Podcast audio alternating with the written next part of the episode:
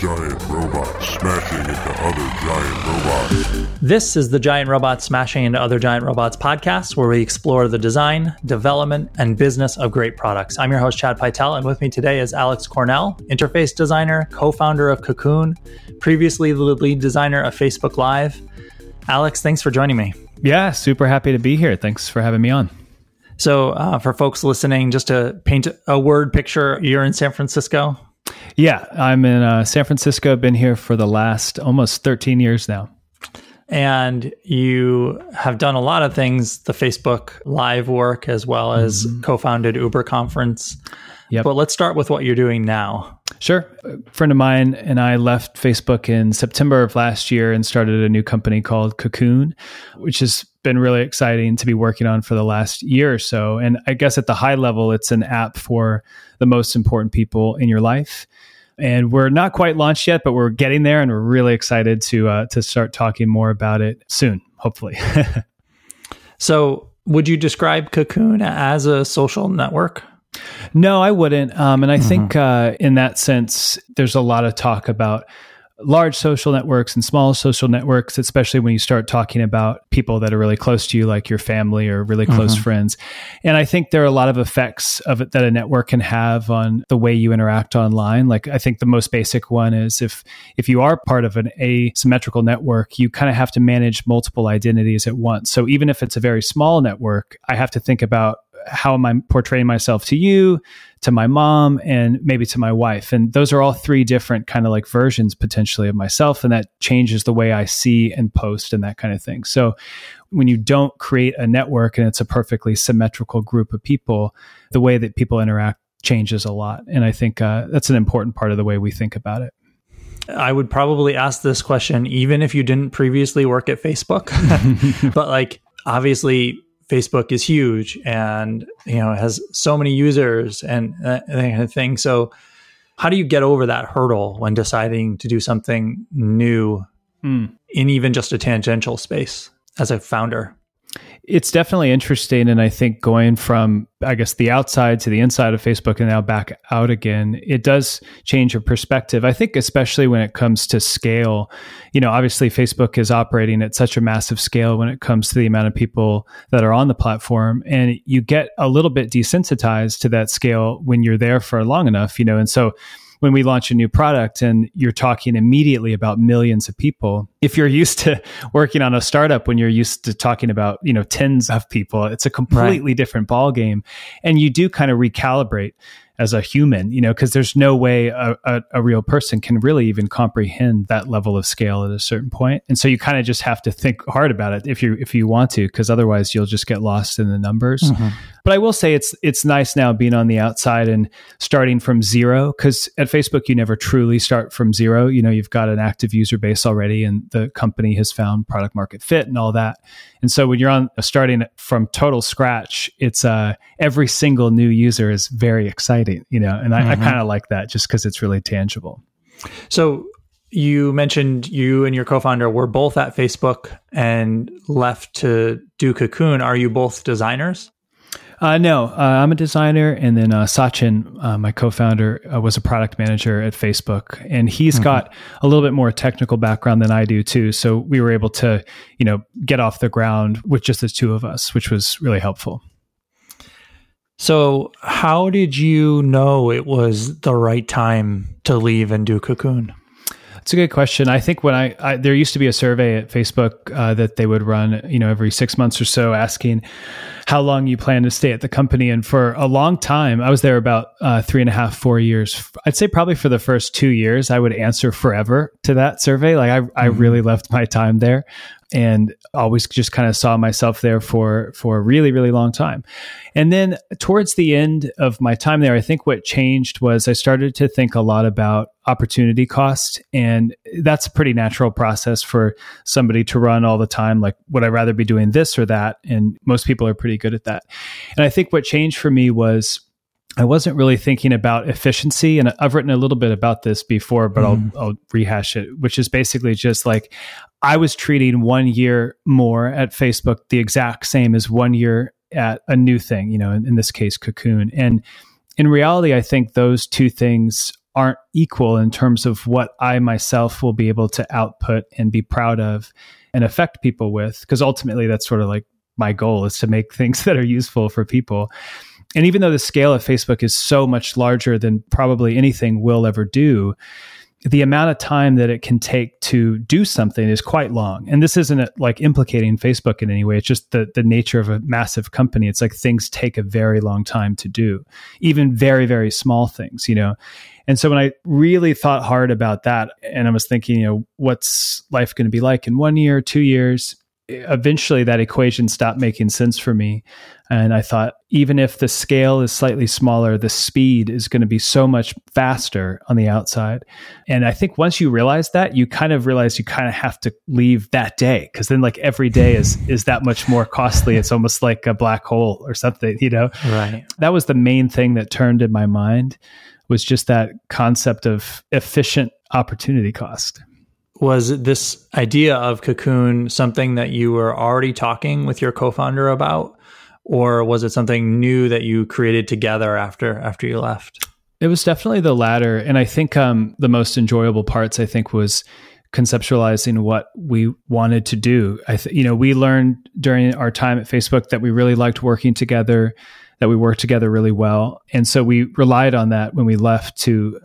Yeah, I mean, kind of going out on a limb, I think, you know, like leaving and deciding to start a company together, but not having a plan of what you're going to do. I generally would tell people not to do that. I don't think that usually is a good idea. But in our case, I think we both felt so confident in our ability to just kind of like work through problems together. And we feel the same on a lot of like larger issues in terms of what we would want to work on. And running that process when we got out actually was pretty fast in terms of how quickly we came to Cocoon. How did you do it?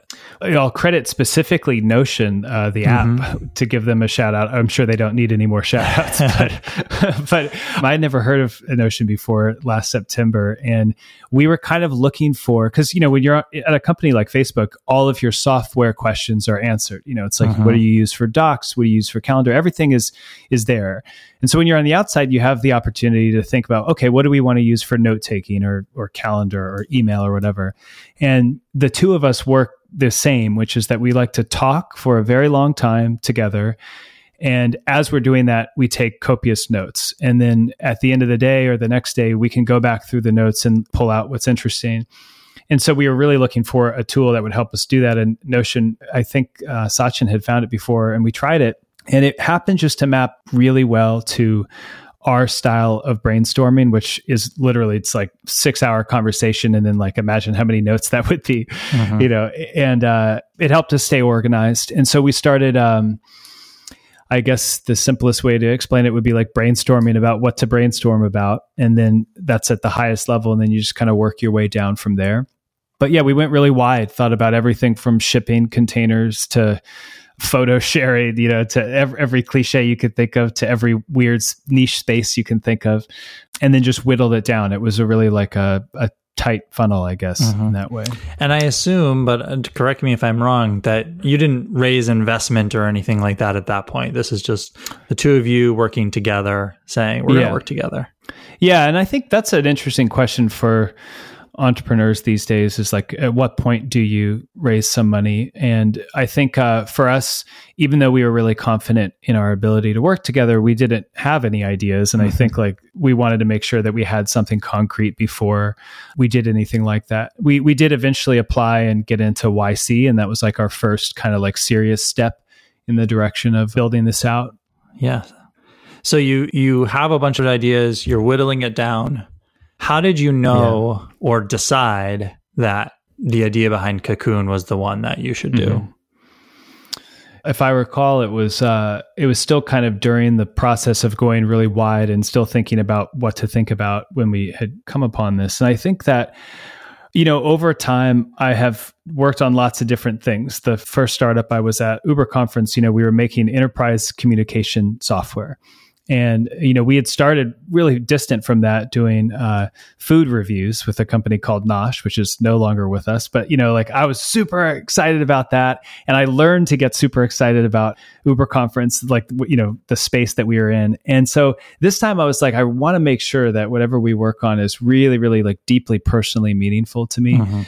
And I guess just life experience over the last 5 to 10 years, the thing that keeps coming back to me is my family. And I kind of mean that in every sense of the word, you know, like my immediate family, like my mom and my sister and my wife, but then also just like the only like 10 to 15 people that I find like are really, really, truly important to me.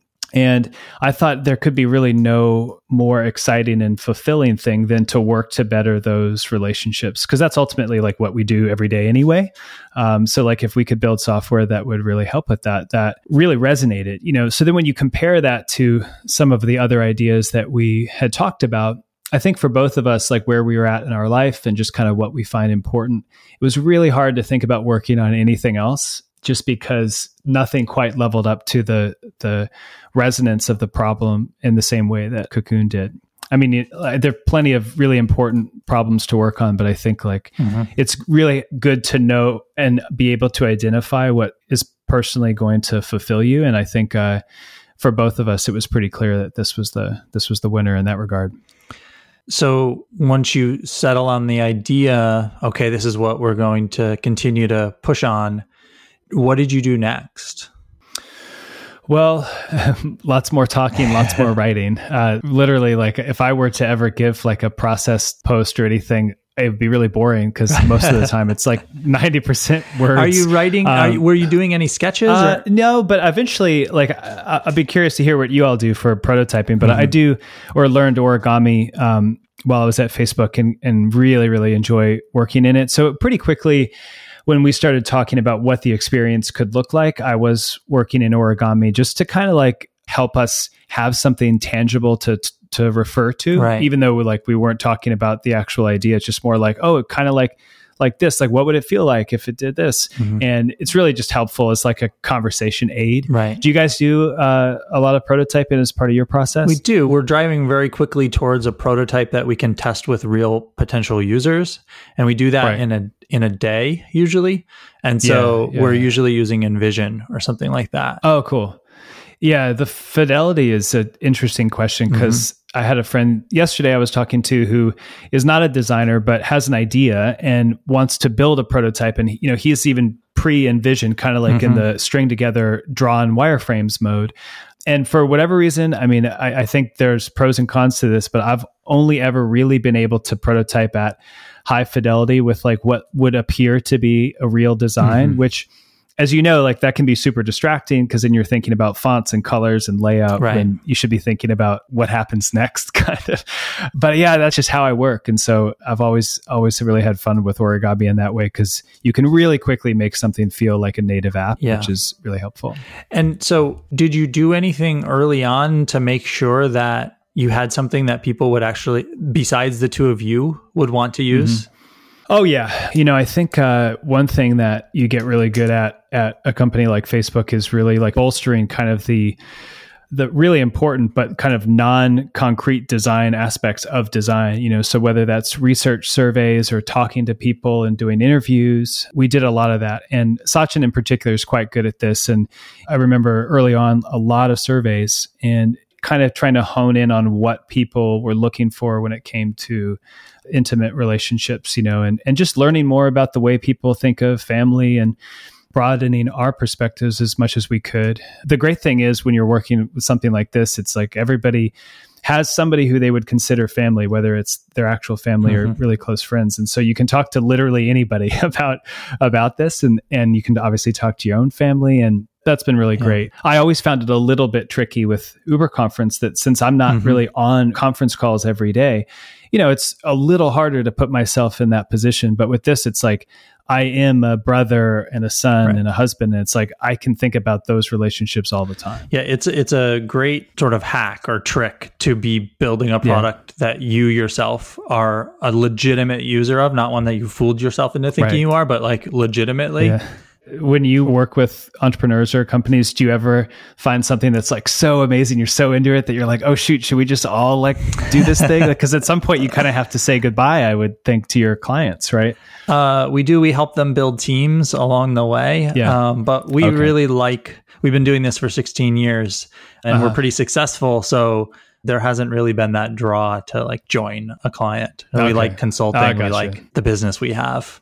But we have built products for designers and developers. We've built products of our own that we've then gone on to build and grow and to eventually sell. Mm-hmm. Right on. So that's the outlet that we've taken along the years. Got it. And I'm assuming that the name Giant Robot does not have a relationship to the old store called Giant Robot that sold like anime and that kind of thing. In fact, So the name of the company is Thoughtbot, but we used the word Giant Robot and Giant Robot Smashing and Other Giant Robots for our blog and our podcast and everything. And we didn't know at all about Giant Robot until I think maybe on Twitter or somewhere along the way, it was like, took a picture of the store and sent it to us. And we were like, look at that. So it was the coolest. I think they're gone now. I think but so, they used to have one in San Francisco, and I would take the bus there like every 2 weeks just to look around. It was a great place. So huge fan of the name in general. So when you're building a product for yourself, that goes a long way. One concern I always have is, are we cutting too many corners? Because we've definitely done that, and we see clients do it too, where it's like, no, I know this, and you make an assumption, and it turns out that assumption is wrong for other people. Has there been anything like that in either Cocoon or the other products that you've worked on? It's definitely something that we try to keep a really strong awareness of. And I think there being two of us in the very, very early days, it was good just because we have slightly different approaches to things. Like I think I am maybe to a fault sometimes more intuition driven. And Sachin is really good at balancing intuition with like numerical evidence, and data and research results and that kind of thing. So we do balance each other well in that way. And then I think it's impossible to work at a company like Facebook and not have this hammered into you, just because like it's not, hopefully not lost on anyone working there, how massively diverse the user base is. And so you just kind of have to take yourself out of it in a company like that, which is great then when you're in a very, very small company, because if you have any of that instinct left at all, that residual amount is probably more than, you would need anyway. So it's like the amount you need at Facebook would always be more than you need. Hopefully eventually it's the same, but that is really helpful. And I think a good way to just kind of keep ourselves in check is having that experience. Yeah. So what strengths do you think being a designer gives you as a founder? That's a good question. And it's funny to think about. I remember maybe like 4 or 5 years ago when, designers as founders or just designers in the early days as a startup was kind of like this hot topic, I kind of miss those days just because it was a funny, I guess, being on the inside of that experience. But yeah, I think there's practical, very, very quick and tangible benefits like being able to prototype that, immediately come to mind. That kind of thing is immensely valuable. And I think in particular, just making things feel real very quickly. So like, I can very quickly make what feels like a real native app to a person and then make a video about that app that looks like a marketing video for a real thing.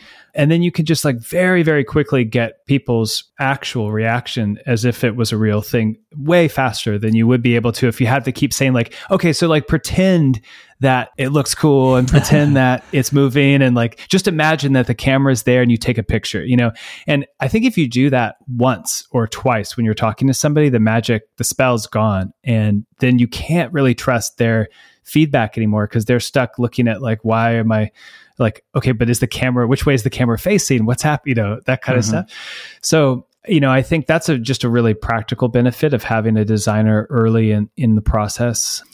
And I think beyond that, I sometimes question whether or not designers have really any other unique abilities when it comes to thinking or anything like that. I find that everybody's, just as good at doing that kind of stuff as we are. So I think that the first one that comes to mind is probably just that magical ability quickly to make things feel real. Are there downsides or weaknesses that you think in particular you have because you're a designer? For me personally, my kind of instinct to very quickly go to high fidelity can sometimes be a weakness because then I get stuck thinking of something a certain way. So, the pros and cons there.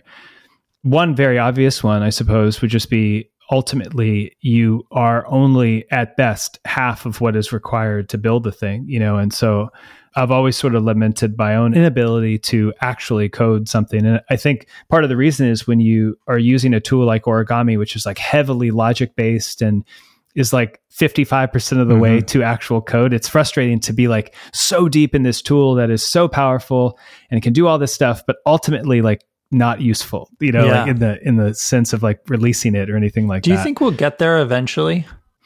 I mean, it certainly often feels like it when you look at the most advanced prototyping tools like Framer and Origami that are like really, really close to coding, especially Framer. Right.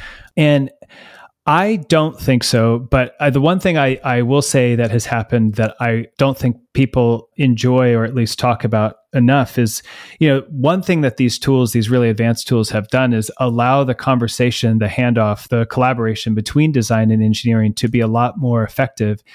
In the sense that, like, if I can build it in Origami, I know for sure it can be built natively, you know, and if I can't, and I can't think of how to do it, there's probably a good reason, like most likely there's a good reason why it might not be possible. Like logically, it doesn't make sense, you know? And so I've found that even though we still need that handoff and that, you know, I wouldn't call it wasted work, you know, somebody needs to redo what I've built. I think that doing it once quickly in a design tool has made that eventual construction in a real native app construction like way faster and more effective and interesting. So, but yeah, to your question, I don't think so. And I get frustrated as a designer. I'm sure you all might as well. Like all of these tools are kind of trying to turn into one another, you know? So like the prototyping tools are trying to build design functionality. And then like Figma and Sketch are trying to build prototyping functionality. And I'm like, of course, it would be great to be in one tool, but I've just so far not seen that done very well. Do you guys have a design stack when it comes to like what you use for static? And then we're using Framer a lot more, but then there's a big transition now from Sketch to Figma. Big transition. So almost every member of the design team, people are free to choose whatever tool that they think is best for the job. Right. So independently, groups of people are just moving over and doing all new work in Figma. That's wild. Yeah. I did the same thing like a month ago and I like didn't notice it. You know, like I at first the mouse looks different and that kind of threw me off for a little while, and they invert my scroll direction and I had to change it, but like beyond that you couldn't tell me I was in a different tool. And I love it so far, you know, and it reminds me of when I got to Facebook, I was still designing in Photoshop and After Effects. And so then, you know, I switched to Sketch and Origami, and that was an incredible level up, you know, and then I kind of feel that way now too with Figma, although it's like the functionality is more, you know, one-to-one, but it does overall feel like a better process. For us, actually, the main thing, the reason that I even considered switching, because I was pretty happy with Sketch, was we were having trouble keeping the team in sync in terms of like, what's the latest design, all that kind of stuff. And we tried using Abstract. I was about to say the exact same thing. So we were using Abstract, but once you start to use it, you realize, oh, well, Figma can give us all of this stuff. Yeah. And I actually would love to talk to their team more about this, just because I don't really understand why I would want all of this complexity around version management when I think maybe it's a scale thing, because our team is quite small. There are 5 of us. So, you know, I don't need to worry about an entire design team maintaining a document. And maybe at that point, a GitHub-like repository makes sense. But it felt like either Dropbox should just do what they were doing, or Figma, like you said, just kind of already does it inherently. So I had a really uncomfortable in-between between Sketch and Figma with Abstract, but I still chalk it up really to me maybe choosing it at the wrong time of our life cycle. But I don't know. It was only about a month that I tried it. So, but you guys did as well. So that makes me feel a little bit better. Yeah, and I think to your point, it's all about sort of philosophy. Abstract comes at it from, we are version control for Sketch files. Yeah. They're going to look at that and they're going to say, well, we're going to basically have a Git-based approach and the way we talk about things and everything. And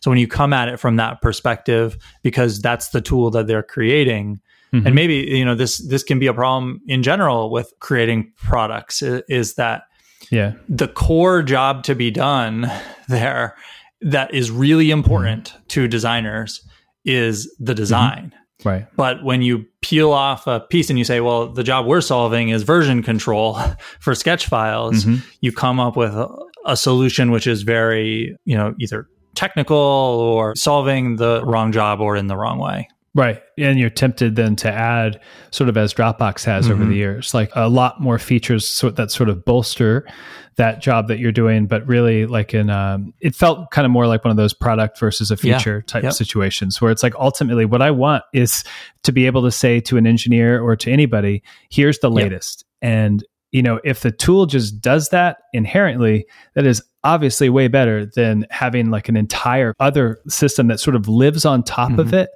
I mean, even as something as interesting as like, hey, I just want to get my Sketch file. I want to email it to somebody else outside of the organization. I just would like to access my Sketch file.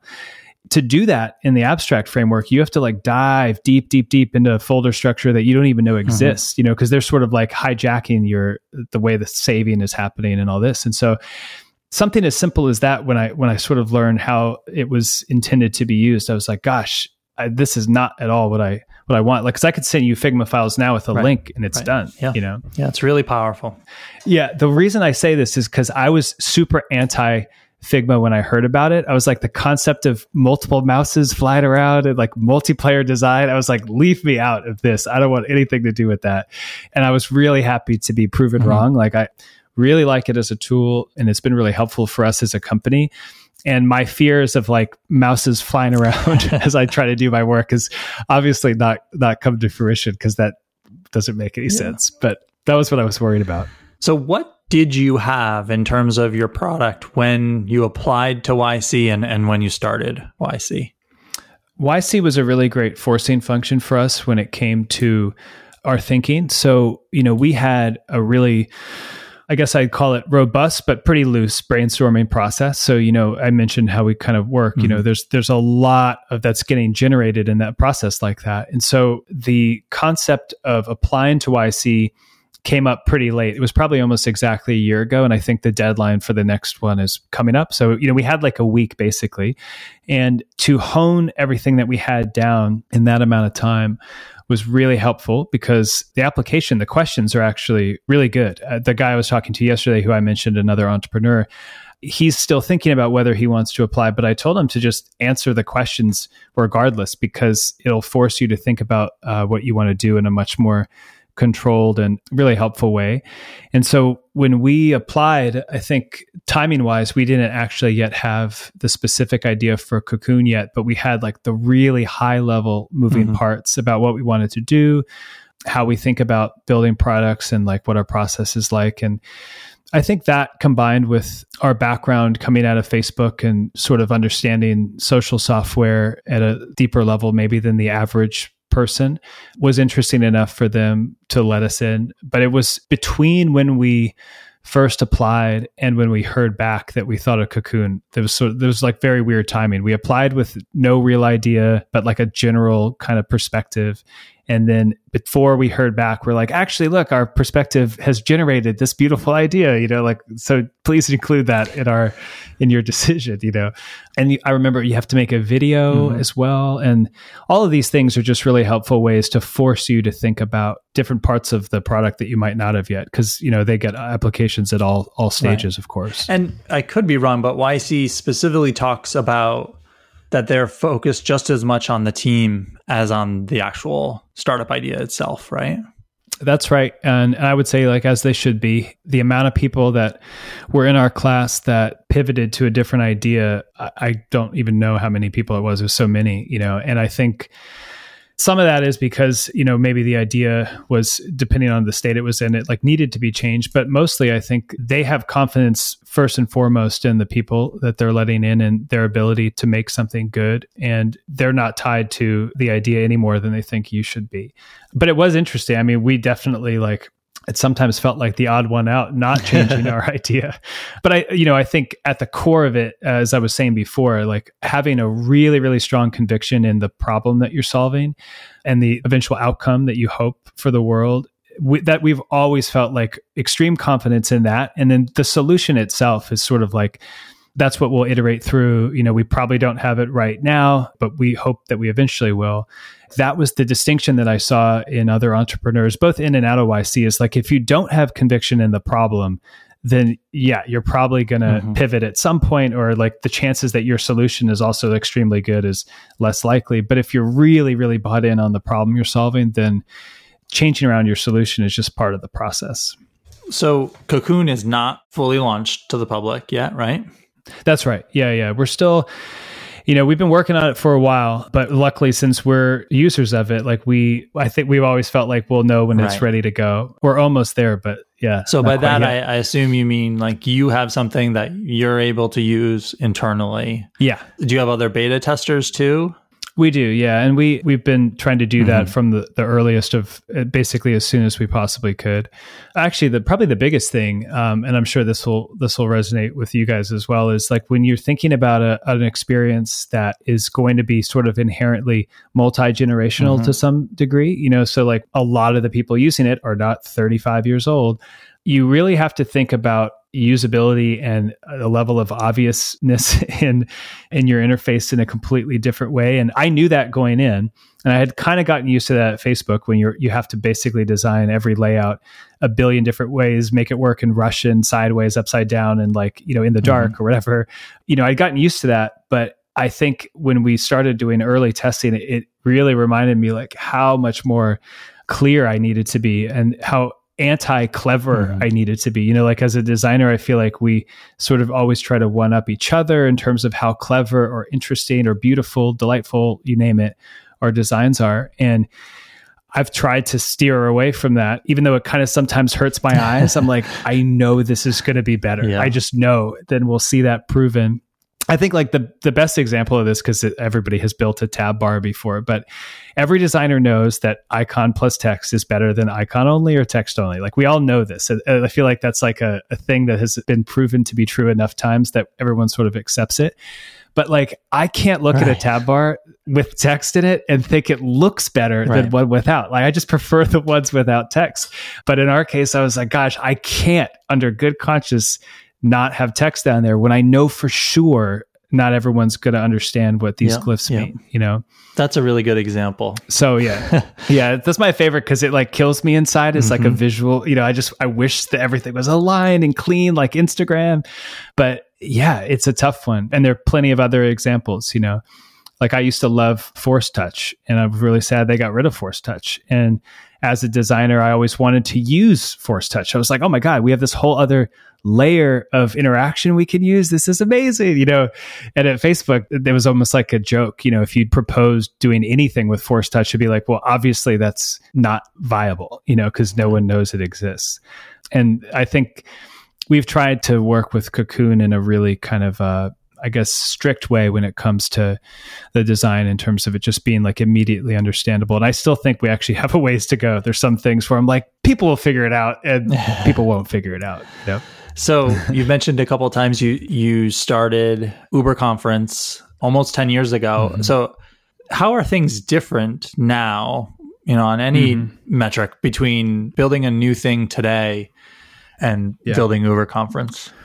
I think the one that comes to mind first is just I don't know if I would call it like the support structure, because that sort of implies like emotional support or something. But just like when you think about being a startup, what you have available to you to help you accomplish your goal now versus back then is dramatically different. And that is just a function of other startups being created, like Notion, for example. That's a really helpful tool for us. Didn't exist 10 years ago. I think every single tool that we named along this way, maybe Sketch did. Yeah. I don't know. Maybe not. I don't. This was 2011, 2010. Right. I don't think so. Right. But yeah, exactly. Like those tools didn't exist. And, when you start a company back then, when you start thinking about fundraising or you start thinking about healthcare, these things you had to kind of go through like the manual way back then. And then now it's like healthcare. Great. I'm going to use Gusto. Payroll. I'm going to use Gusto. It's like there's literally a startup for every single aspect of your business. In some cases, ones that you don't need, like that you actually could do yourself, like incorporating. Like we used a tool to help us incorporate, but like that process is actually pretty straightforward. So I think that's one of the biggest things is that actually in a lot of cases, some of these would have been actual jobs, that you would need to hire for, that now you can get away with offloading some of that to some of these startups. So I think in that way, it's never been easier to make a company.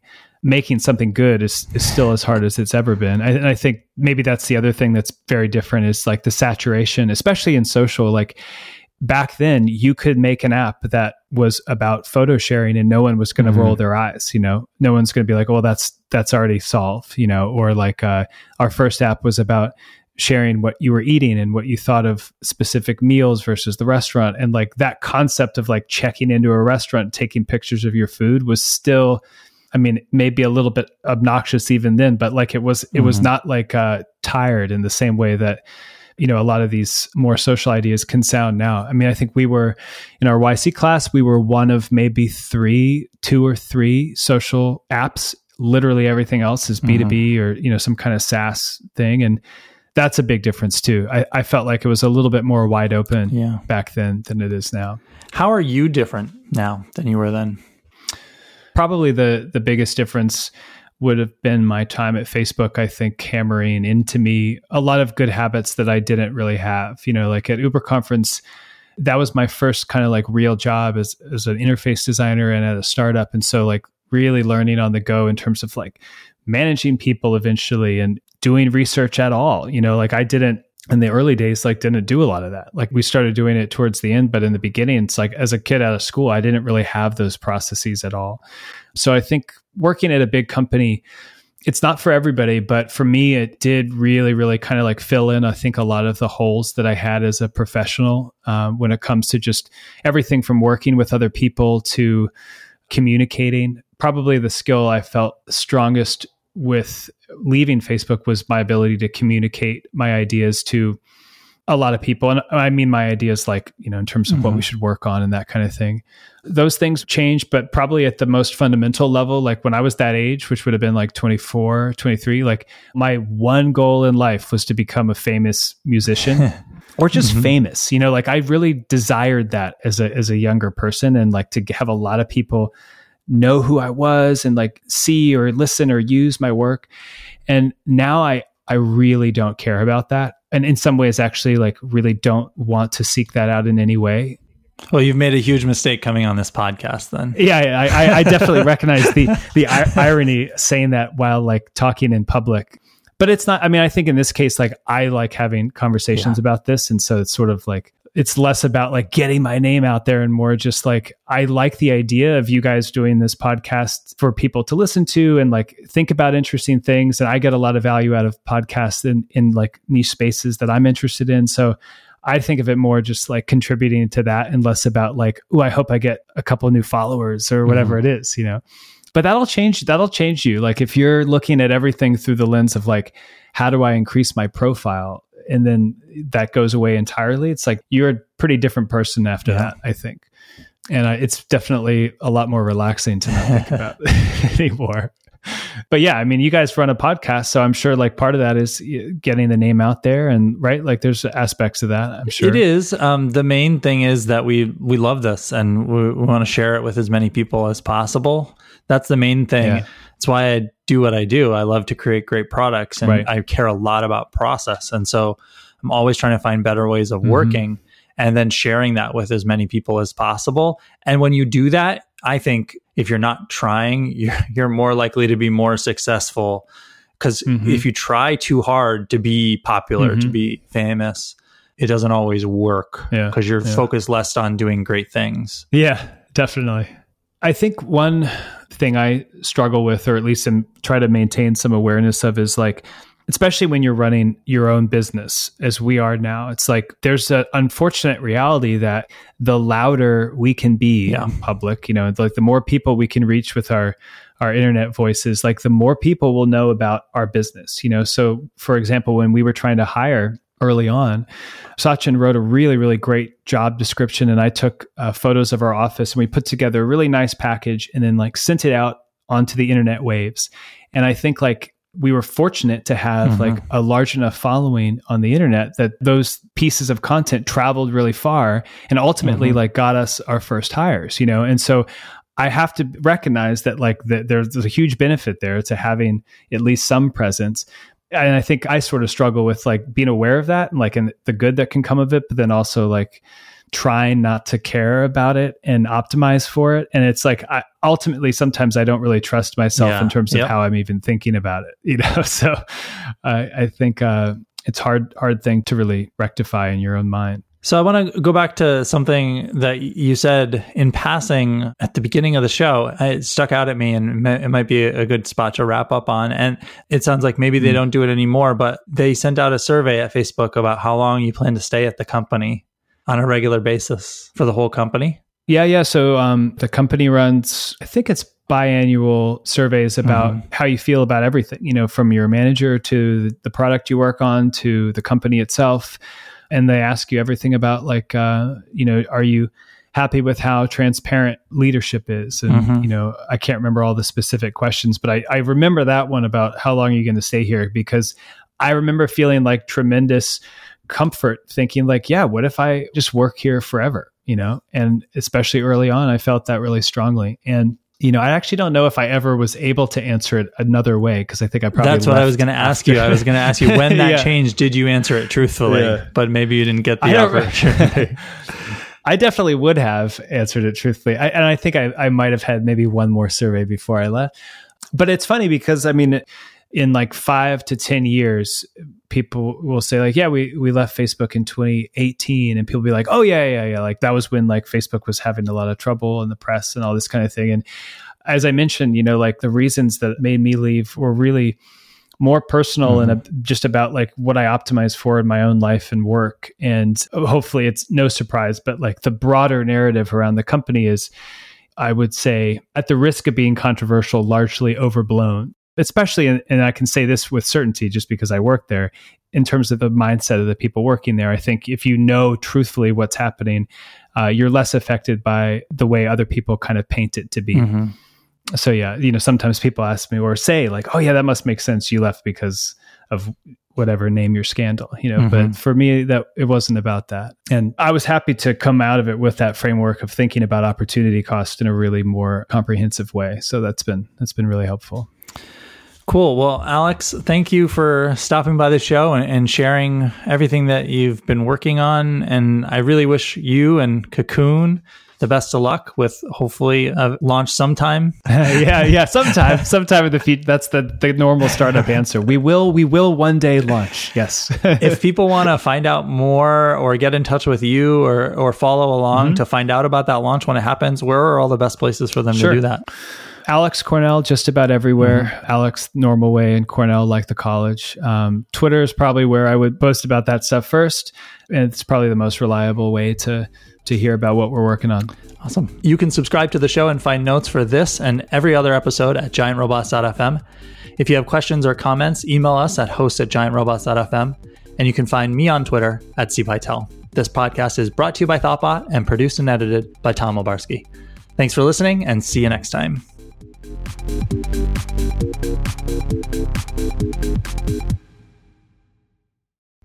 This podcast was brought to you by Thoughtbot.